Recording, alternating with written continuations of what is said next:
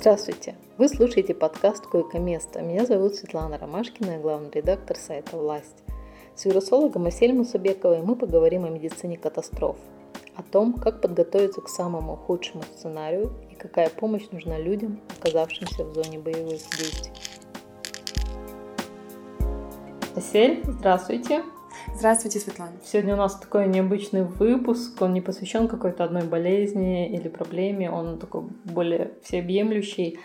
А, хотя многие политологи говорят, что нет какого-то прямого повторения событий или какой-то цикличности происходящего, но сознание, мозг, он все равно как-то находит э, какие-то связи логичные, выстраивает между событиями в разное время, да, например, в начале 20 века а, была война, да, потом эпидемия сильнейшая разразилась. У нас немного по-другому, конечно, у нас сначала была эпидемия два года, почти, да, два года уже исполнилось, и, и теперь, судя по всему, идет большая такая полномасштабная война э, в Украине. И я думаю, что сейчас э, самое время поговорить о том, что можно сделать э, во время таких исторических событий. Вообще, можно ли как-то подготовиться к тому, что происходит сейчас разным странам, и как вообще э, себя чувствуют разные вирусы, там, заболевания и так далее. Это тот же ковид во время таких событий, да, когда а, происходит настоящая гуманитарная катастрофа, человеческая катастрофа тоже. Асель, давайте начнем с того, э, что сейчас э, можно прогнозировать с ковидом, потому что есть такая шутка не очень удачная, что вот Путин победил ковид, куда делся ковид, и вот противники ковида, вообще существование ковида, они, в общем, ерничают по этому поводу. Угу. Э, спасибо большое, да, что все-таки мы организовали такой выпуск. Он очень важный. Я в первую очередь хотела бы сказать, э, как и все нормальные люди, которые э, заботятся о своих детях, о своих старших, которые любят людей, хотела бы выразить осуждение тем действиям, которые происходят в Украине, осуждение любым военным действиям в любой зоне конфликта, потому что мы понимаем, что этот способ разрешения ситуации уже э, устарел, и он неприемлем никак в 21 веке. Тем не менее, мы видим вот эти огромные разрушения, когда рушатся целые города. Можете посмотреть, как выглядит сейчас Харьков. Это, конечно, кошмар, да? Вот поэтому в первую очередь, конечно, об этом э, соболезнования всем родственникам погибших и наше сочувствие, мое сочувствие всем, кто сейчас в бомбоубежищах и выживает э, вот это время, кто рожает в метро, э, кто лечит детей в подвале э, и так далее. Да? Эм, на самом деле с ковидом можно, да, с инфекцией можно начать, да, но вот чтобы как-то структурировать наш разговор, хотела бы сказать, что есть разного рода вообще медицинские темы, да, которые касаются медицины войны. Называется это еще эпидемиология военных конфликтов, эпидемиология вооруженных конфликтов. Это специальное э, такое, э, это, это отдельная область, да, медицины, отдельная область эпидемиологии, о том, как э, с этим всем справляться. И, конечно, тут нужны специалисты эпидемиологи и специалисты по общественному здравоохранению. Я в данном случае буду выступать не сколько экспертом, а сколько таким человеком, который может перевести да, с научного на обычный язык и рассказать, какие, в принципе, темы мы можем затронуть. Да? И начнем, конечно же, с инфекции. Да, все эти шутки про ковид и пандемию, что вот Э, сначала пандемия была на первых строчках новостей, э, сейчас ее как будто бы нет, как будто бы она пропала, но, к сожалению, это было бы хорошо, если бы это было так. К сожалению, ковид никуда не делся, и особенно в Украине. Если посмотреть по Украине, это э, второй наихудший результат по вакцинации. На начало февраля, насколько я знаю, я видела цифры, около 50% вакцинированных двумя дозами в этой стране.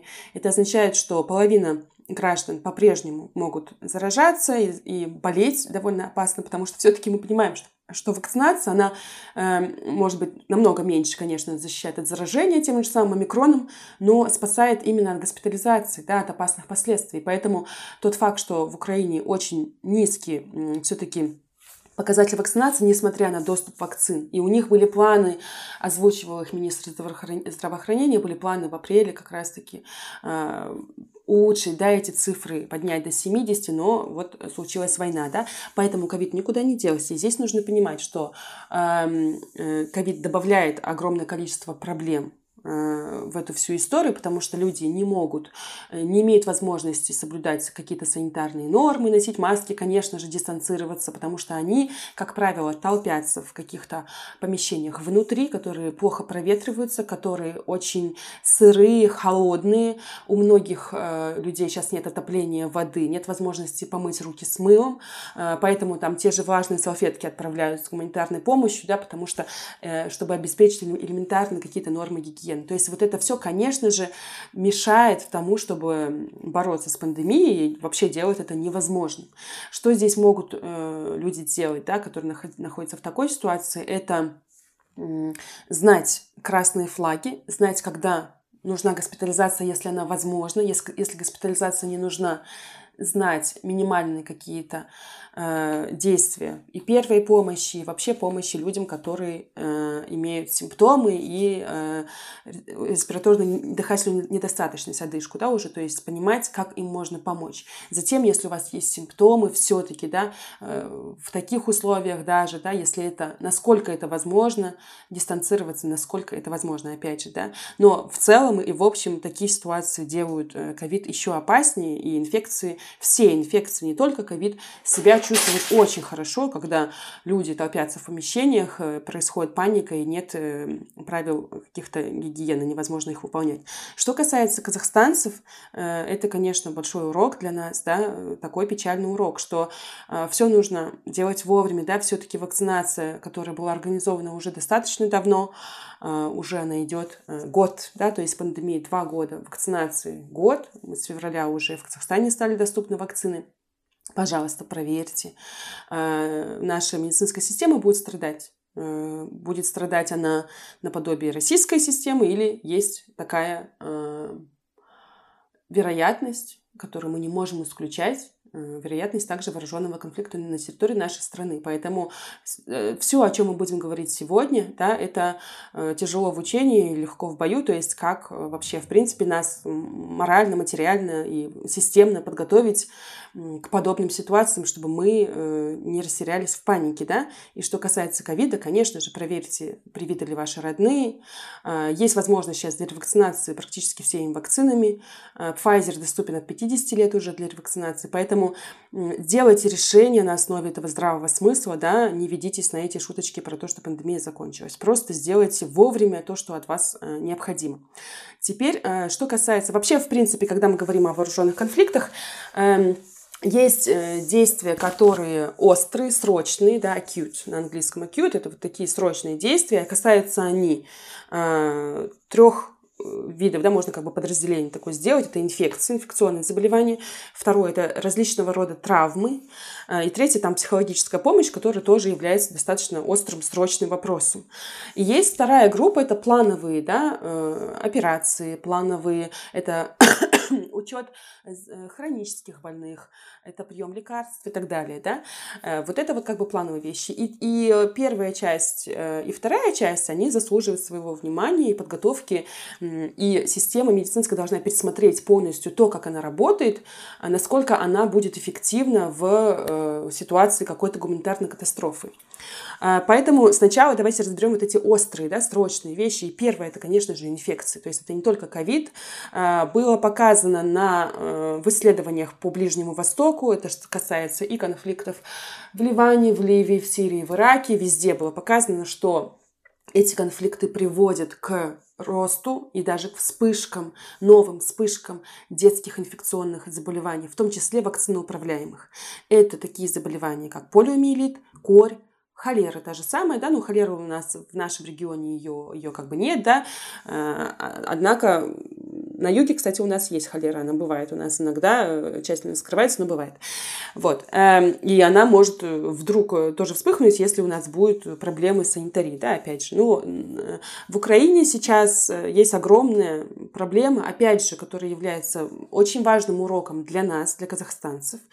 э, с осени в Украине происходит вспышка полиомиелита.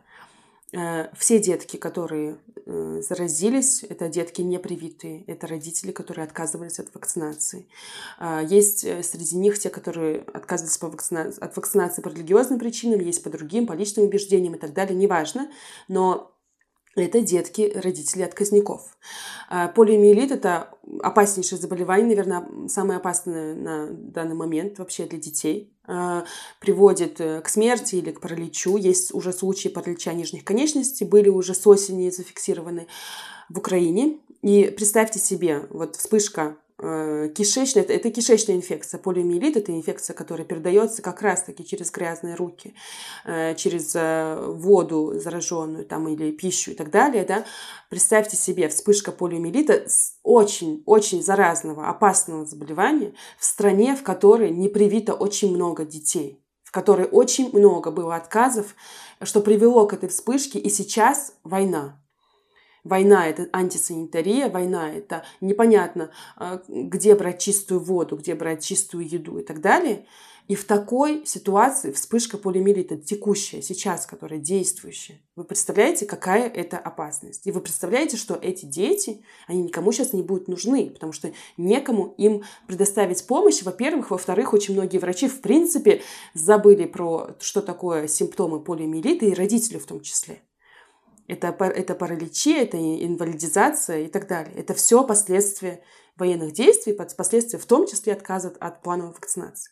Что казахстанцы, родители казахстанцы могут сделать в этом случае? Конечно же, конечно же, проверьте, э, привит ли ваш ребенок по, по календарю от всех этих болезней. Корь, э, полиомиелит, коклюш и так далее. Да? Э, заходите на сайт, есть у нас специальный сайт egu.kz, egu.kz, три буквы. Вот, э, заходите, там абсолютно вся информация по плановым вакцинам. Пожалуйста, вот не делайте такую же ошибку. Мы, к сожалению, сейчас учимся у наших братьев, да, украинцев, э, вот такие уроки, да, мы должны усваивать. Затем есть, э, есть вакциноуправляемые, да, то есть заболевания, и которые возникают как раз-таки в те, в те моменты, когда очень долгие, продолжительные военные действия, и детки не успевают получить э, вакцину вовремя. А сейчас в Украине мы знаем, что рождаются детки да, в таких условиях, в которых они не должны рождаться, к сожалению. Это будет говорить о том, что если это будет длиться достаточное время, эти дети не будут иметь возможность получить вакцину э, и будут, соответственно, под риском вакциноуправляемых заболеваний. Затем это дыхательные заболевания, респираторные заболевания, да, инфекционные, то есть это тот же самый грипп, пневмокок, э, это, это тот же ковид, все, все возможные ОРВИ и так далее. И здесь, конечно, нужны знания у самих людей, как справляться с этим и условия какие-то, да, потому что это сырость, это, это скопление людей. Э, каким-то образом, чтобы это избежать, какие-то должны быть эм, средства, опять же, первой помощи. Вот.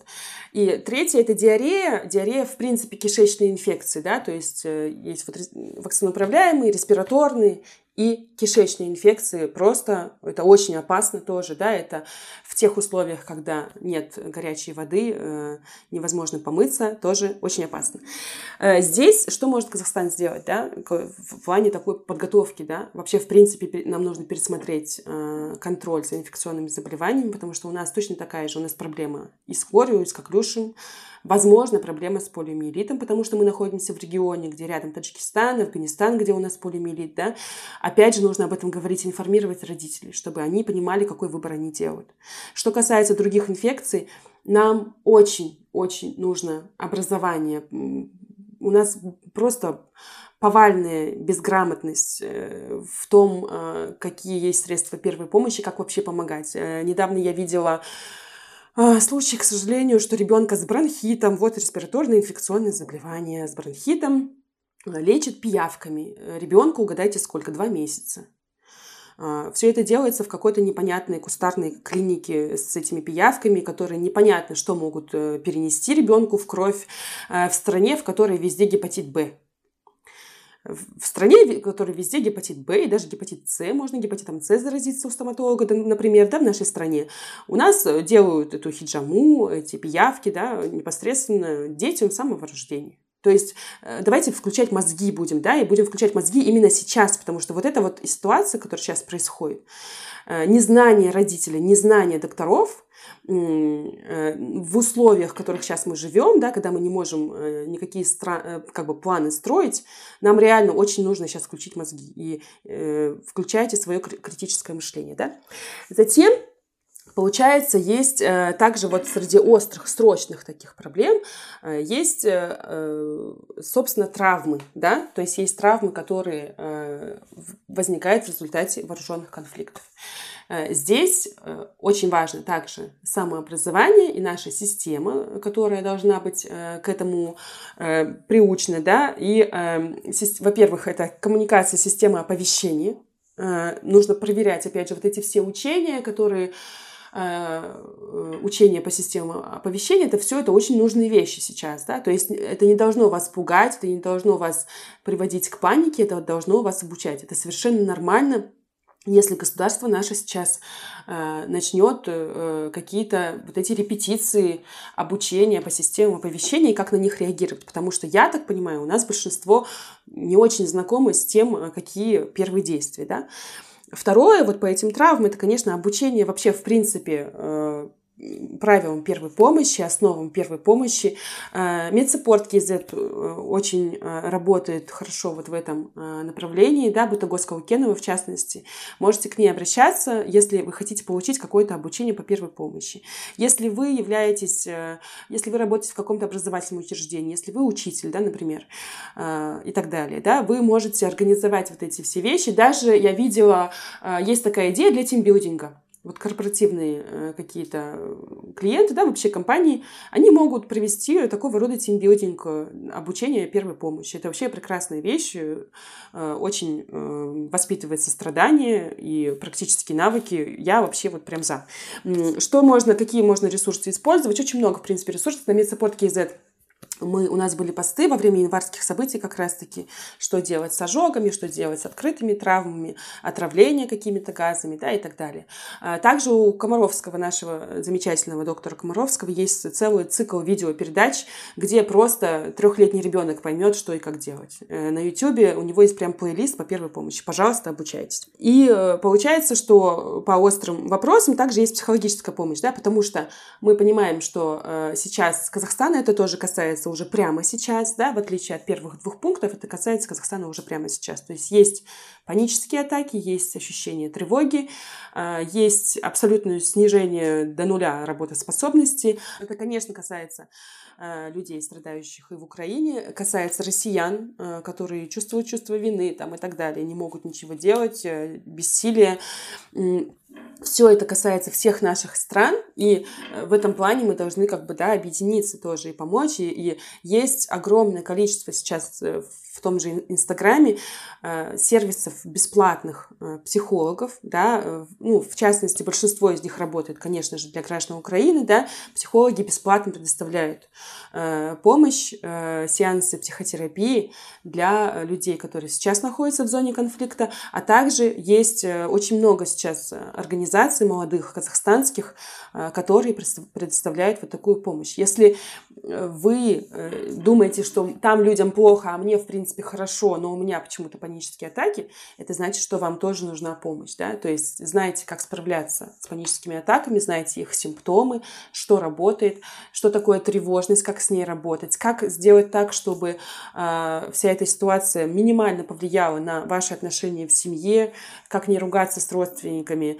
обсуждая эту проблему, э, да, как сделать так, чтобы дети понимали, что происходит, но тем не менее адекватно реагировали, и им не снились кошмары, то есть вот это все, это у вас сейчас есть время, дорогие слушатели, разобраться в этом да, э, не спеша разобраться, прямо расписать, какие проблемы вас, э, вас беспокоят, и начать э, психотерапию, если у вас есть такая возможность, или обратиться к бесплатной помощи, потому что никогда не рано и никогда не поздно, это нужно делать прямо сейчас. Да? Мы все находимся под таким ударом, и это очень-очень важно, потому что это все э, проблемы наши с психическим, в психическом здоровье, они, конечно же, будут влиять и на наше физическое здоровье.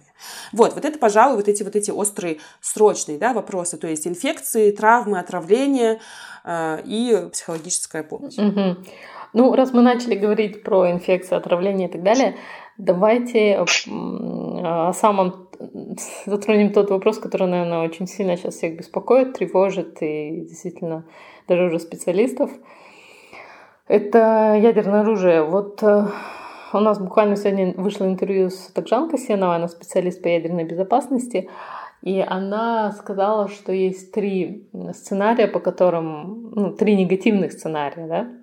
А, не факт, что это произойдет, но вероятность уже не нулевая. Первое это, что а, в Украине будет применено тактическое оружие ядерное. То есть есть тактическое, есть стратегическое. Да? Тактич... При тактическом тактическое оружие применяется на небольшой территории, а, когда рядом. И второй фактор это, что любая война, любой вооруженный конфликт может перейти в такую широкомасштабную ядерную войну. И третье – это то, что мы сегодня утром наблюдали, а она мне об этом говорила в интервью два дня назад, это что на территории Украины есть 15 э, ядерных реакторов, 15 энергоблоков и 3 АЭС, атомных станций. Нет, не 3, 4, ошибаюсь.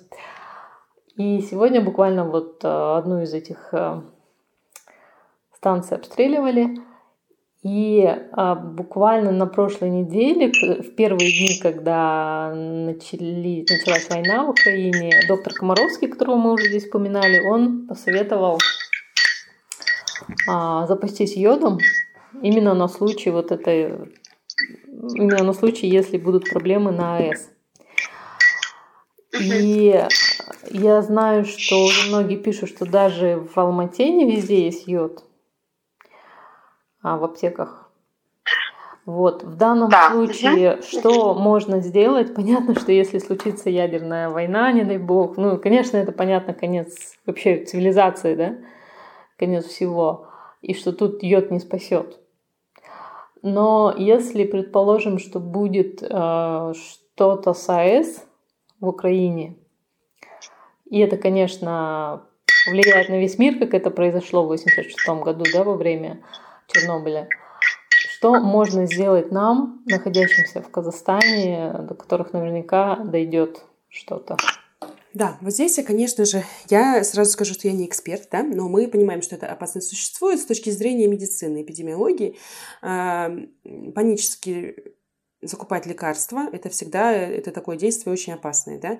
Э, я думаю, что обращение доктора Комаровского, оно адресовалось все-таки людям, которые живут в непосредственной близости да, от э, вот этих атомных станций в Украине, э, и это реальная для них сейчас опасность, к сожалению. Да? Мы видели, что это такого глобального рода провокация огромная, это даже шантаж, можно сказать. Да?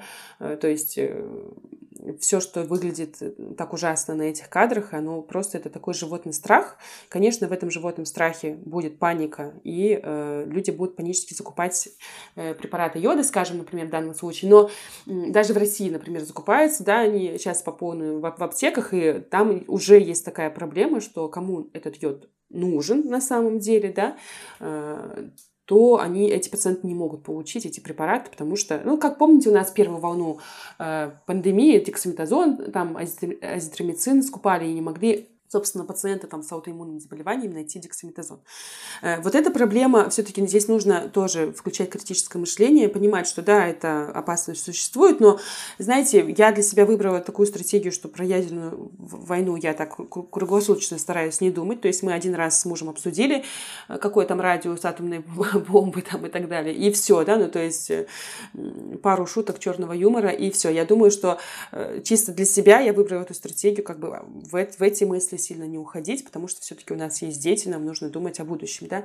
Эм, с точки зрения здоровья, пожалуйста, ну как бы йод закупать в данном случае для казахстанцев, но я не думаю сейчас, что это такая стратегия, особенно в каких-то там больших количествах. И там есть такая проблема, что даже если что-то такое случится, то нужны реально большие количества большие концентрации, собственно, йода, да, разово, которые могут там остановить вот этот процесс, когда радиоактивные изотопы, чтобы они как бы не не зашли в ткани.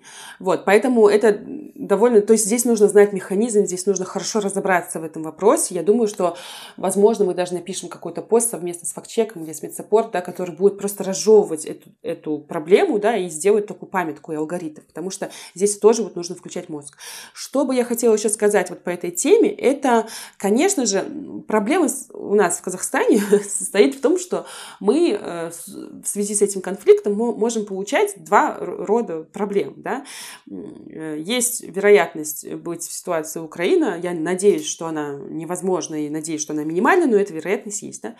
Есть вторая вероятность попасть под э, санкции. Я думаю, что мы это уже э, можем почувствовать в, в том, что цены э, стали выше, да, в том, что тенге упал и так далее, да, то есть мы исследуем во многом за Россией, и здесь, конечно же, санкции в России, они касаются очень сильно доступа к лекарствам. Есть лекарственные средства, которые непосредственно поступают в аптеки, да, и люди не могут их получить. А, есть лекарства, которые касаются тяжело больных э, людей, тяжело больных деток в том числе, да, а, и они будут страдать. Есть доступ к реагентам, Э, которые необходимы для того, чтобы делать какие-то лекарства. Это моя больная тема, да, потому что биологи без реагентов зарубежных вообще ничего не могут сделать, те же клеточные культуры и так далее. То есть тот же самый спутник, там, ну вообще, да, вся эта индустрия, которая построена на молекулярной биологии, на высокоточных таких э, технологиях и реагентах, она просто рушится, если страна закрыта. И вторая проблема, ну, то есть это проблема, которую вот мы, мы следом за Россией, скорее всего, с ней столкнемся, уже здесь есть огромная вероятность вот этого. Второе – это доступ к данным потому что мы понимаем, что, скорее всего, в России закроется э, доступ к таким ресурсам, как UpToDate, э, там, PubMed и так далее. Это ресурсы, которые позволяют э, врачу принимать решения в каких-то очень сложных случаях и основываться на доказательной медицине. Как мы уже поняли с нашей историей, с пиявками, с лечением коклюша кровью голубей, с прижиганием всякого всего, да, с лечением ковида синькой, мы понимаем, что ситуация в нашей стране с доказательной медициной просто аховая. Ее нет. Она мертва. Доказательная медицина у нас это просто э, э, реально есть единичные какие-то специалисты, но массово это просто какой-то беспредел. Да? И это не, не контролируется никак государством. Если вы, мы прибавим к этому отсутствие доступа к иностранным э, ресурсам, ну, в частности, американским, да, э, которые как раз-таки нам предоставляют все эти гайдлайны, э, протокола, как все-таки действовать максимально безопасные манере, да, максимально безопасным способом лечить людей, то это, конечно, катастрофа. И в России, скорее всего, это будет долгая история, и врачи уже бьют тревогу. Вот, вот это что касается доступа к лекарствам, но в любом случае панической закупки Сейчас что могут сделать казахстанцы, да, если мы будем иметь в виду вот эту ситуацию, что доступ к каким-то зарубежным лекарствам э, будет как-то приостановлен, как-то мы будем под этим занавесом, это возможно, то, пожалуйста, просто подумайте про не про йод, а про своих хронических больных. То есть, если есть у вас рядом родные, которые страдают от диабета, артериальная гипертензия, вообще сердечно-сосудистые заболевания, если у них есть э, аутоиммунные заболевания, где они должны э, какие-то лекарства принимать курсами или регулярно и так далее, и эти лекарства это импортные э, какие-то препараты, которые, возможно, будут нам в скором времени недоступны, то здесь есть э, определенная необходимость закупить, например, на 2-3 месяца объем вот этих лекарств. В частности, например, ну, скажем, у меня, у нас мама и свекровь, они страдают от повышенного давления, у нас есть такие планы, да, например, на два месяца все-таки закупить, чтобы они были спокойны. Вот это, да, но, но все-таки без, без вот этой паники. Возможно, аптекам, аптечному бизнесу нужно тоже как-то это по-человечески регулировать, да, но, то есть не зарабатывать на этом, не, не говорить, что срочно всем нужны орбидолы, интерфероны и всякие анафероны, потому что э, какой кошмар, да, и, и, и пользуясь этим всем, всей этой ситуации, э, продавать фуфломицины нет, да, то есть есть конкретные препараты для хронических больных, которые могут быть нужны в ближайшее время, да. Так, Сир, еще такой вопрос. Эм, сейчас очень активно собирают помощь э, для Украины, в том числе медицинскую. Вот тут а, есть э, какие-то а, советы, что нужно все-таки брать, потому что я знаю, что вы об этом писали, что очень много фуфламицинов э, российских отправляют э, в Украину, что не очень хорошо, да? Да. Вот смотрите, да, когда мы готовим, э, я сама здесь тоже участвовала в подготовке там, гуманитарной помощи, отправки, и не, это не первый раз для меня. Я скажем, когда в студенчестве в Англии я училась, мы отправляли э, грузовик э, в Палестину, да, палестинские территории, к сожалению, его потом обстреляли остановили, но тем не менее, да, есть такой э, некоторый опыт, да, и у нас есть списки WHO, ВОЗ, Всемирная организация здравоохранения, готовила, есть подготовленные списки каких-то лекарств, которые нужны в различного рода ситуациях, и минимальный список лекарств, которые нужны, если, вот, например, вы находите бомбоубежище, там энное количество человек, и этому, этому энному количеству количество человек, нужно определенное количество вот этих самых лекарств. Конечно же, туда не входят российские фуфамицины. Пожалуйста, да, во-первых, это вещи, которые не работают. Они занимают время, они занимают место. А, вы на них тратите деньги благотворителей, людей, которые сделали пожертвования. Ну, ну это, это вредно и бесполезно. И э, максимальная польза от этого – это эффект плацебо, но э, если это российские фуфамицины, ну, это не самый хороший метод, да, чтобы спасти э, украинцев украинцев сейчас, да, то есть вы, если учесть, что очень многие люди во власти имеют э, свои дивиденды в России от рынка фуфломицинов, поэтому вы помогаете только им, да. Поэтому что можно? Да? Есть э, бинты, повязки, средства гигиены, прокладки, памперсы, э, влажные салфетки. Есть э, э, средства, которые вы можете купить без проблем в супермаркетах. Это такие вещи, как детские смеси. Это очень важно, потому что э, и у беженцев на границе, и у женщин, которые рожают в подвалах, и у женщин, которые кормят в бомбоубежищах, у них у всех пропадает молоко из-за того, что они вовремя сами не могут кушать. Э, и вообще, в принципе, детки могут от этого очень сильно страдать. Питание, качественное питание. И как раз-таки вот это вот, чтобы не было отравления у малышей, когда готовят какую-то кустарную смесь дома, очень важны э, хорошие, качественные детские смеси. Это очень важно. И они тоже их не могут сейчас. Ну, я, я знаю сама, вот э, друзья есть в Украине, которые говорят о том, что это нужно. Да? Затем есть лекарства, которые безрецептурные, такие как парастомол, ибупрофен хорошего качества. Это всегда нужно. Да? Это, это средства первой помощи при практически практически всех э, э, состояниях. Э, есть другие без, безрецептурные лекарства, такие как антибактериальные мази, например. Да? То есть то, что поддержит человека в случае травмы и как бы чтобы эта травма не инфицирована была, да, то есть чтобы не заразиться ничем. Когда у человека травма, нужно вот эти все средства для обработки. Дальше есть средства рецептурные с рецептом, и их в основном закупают больницы эм, э, или, э, ну, как бы есть специальные организации, которые имеют на это право закупать большое количество вот таких средств. И здесь у нас был сбор э, нашей детской больницы, да, э, Эли Алиева э, этим занималась, да, совместно с нашим главным педиатром э, Риза Зукарнаевна Бурамбаева. Это наш центр педиатрии, они работают э, с Центром охраны материнства и детства Ухматит в Киеве, который подвергся тоже э, частично обстрелу, и э, там детки как, очень нуждаются. И там больница сама как бы сказала о том, список да, дала о том, что, что им нужно. Также, например, вот во Франции мы знаем, есть русскоязычный один доктор, он в Париже работает реаниматологом. Они вот с его именно командой, да, в парижском в одном из, из госпиталей Парижа, они решили вот именно больница, больницы отправить средства для реанимации, для анестезии и так далее. Да? То есть это профессионалы, которые знают, что нужно. Да? То есть когда казахстанцы э, с очень хорошим намерением да, хотят помочь, все-таки вы должны понимать, э, кто собирает эту гуманитарную помощь, потому что самая главная проблема это, это место. Да, то есть это сколько хватит места вообще и на что. И поэтому, пожалуйста, не заполняйте это очень драгоценное место в этих самолетах, в этих фурах, э, на, как бы, не тратьте это на фуфомицины. Да? Э, кто у нас занимается? Вы можете написать украинскому посольству в Астане, то есть здесь был сбор, да, в том числе в этом участвовали волонтеры MedSupport, в частности, Ботагоз Каукенова, наш врач, да, и MedSupport сделал пост о том, что Бота написала пост о том, какие средства есть вот этот ВОЗовский документ. Она его перевела, и какие-то минимальные списки она составила. Там вы можете посмотреть, да, и участвовать вот в этой помощи. А, возможно, легче просто отправить деньги э, тем организациям, которые профессионально уже этим занимаются, например, там наша детская больница, да, вот. По еще заболеваниям во время вот, военных действий может, могут ли сейчас вернуться такие болезни, как дифтерия, тиф? Э, дифтерия может вернуться всегда. Да, дифтерия может вернуться, к сожалению, всегда, если э, энное количество э, людей не привиты.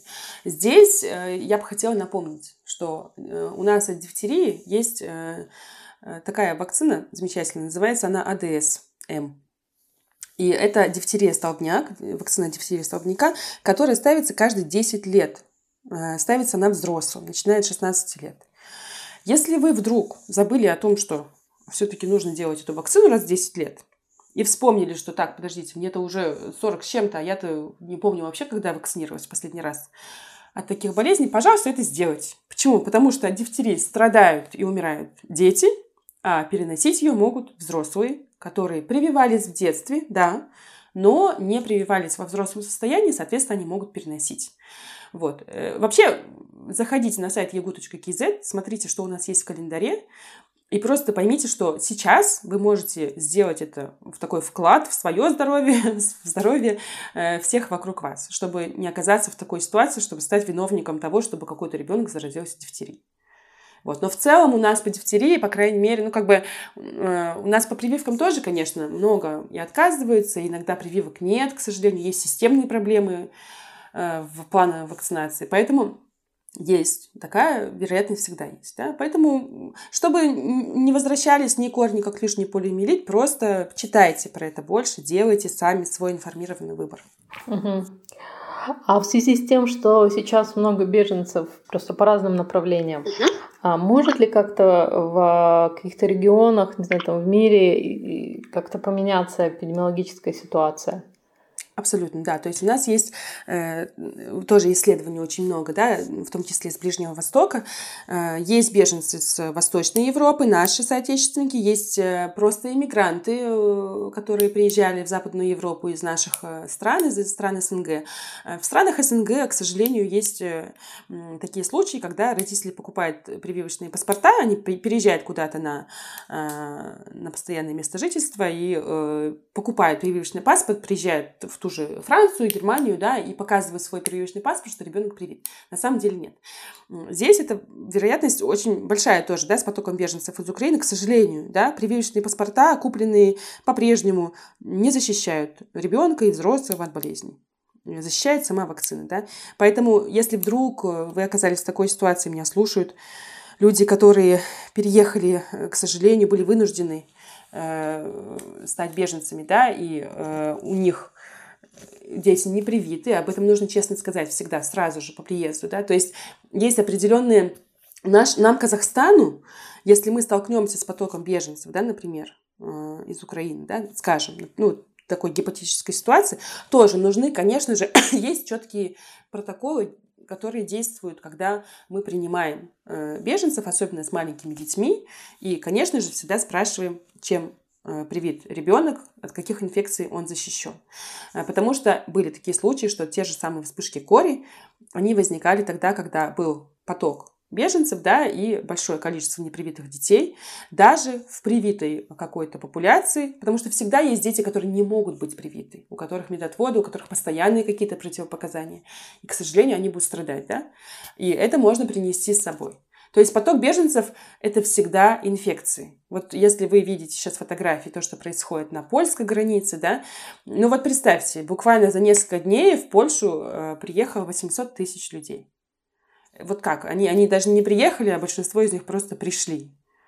Это грязь, это, это голод, это нет воды чистой, это инфекции, это рядом все, никаких, конечно, масок и вообще. Да? То есть это ситуация повышенной тревожности по инфекционным заболеваниям. Э, ну, смотрите, да, то есть есть вот, э, потому что есть еще плановые, да, то есть есть вот эта часть плановых осмотров, операций, хронических болезней, уровня ПМСП и так далее. У нас во время январских событий, к сожалению, были также атаки на больницы. А, и у меня такой вопрос, да, людям, которые занимаются организацией здравоохранения у нас, готовы ли мы к подобным ситуациям? То есть, что произошло? Можно ли нам сделать какой-то анализ э, того, что было сделано во время январских событий, что вообще происходило, когда был такой риск, что могут напасть на больницу, да? Потому что это то, что сейчас происходит в Киеве, э, то, что происходит в Харькове, да, больницы под атакой. Как вообще быть с плановыми больными? Что, как, э, как высчитывать э, вот это количество операций необходимых, да? Как э, категоризировать больных там и так далее. Вот. А что касается самих казахстанцев, да, сейчас, это все-таки образование, образование, самообразование. Пожалуйста. Э, весь этот стресс, вся эта паника, вся эта психологическая атака, да, а, это все усугубляет хронические заболевания. Тот же диабет, а, тот же, те же сердечно-сосудистые заболевания, сделайте так, что они у вас под контролем. Если у вас повышенное давление, но ну, принимайте вы эту таблетку каждый день. Да, то есть, э, наконец, вот это повод для вас заняться своим собственным здоровьем. Займитесь, наконец, спортом, начните ходить, просто ходить, да, хотя бы по лестнике подниматься вместо лифта.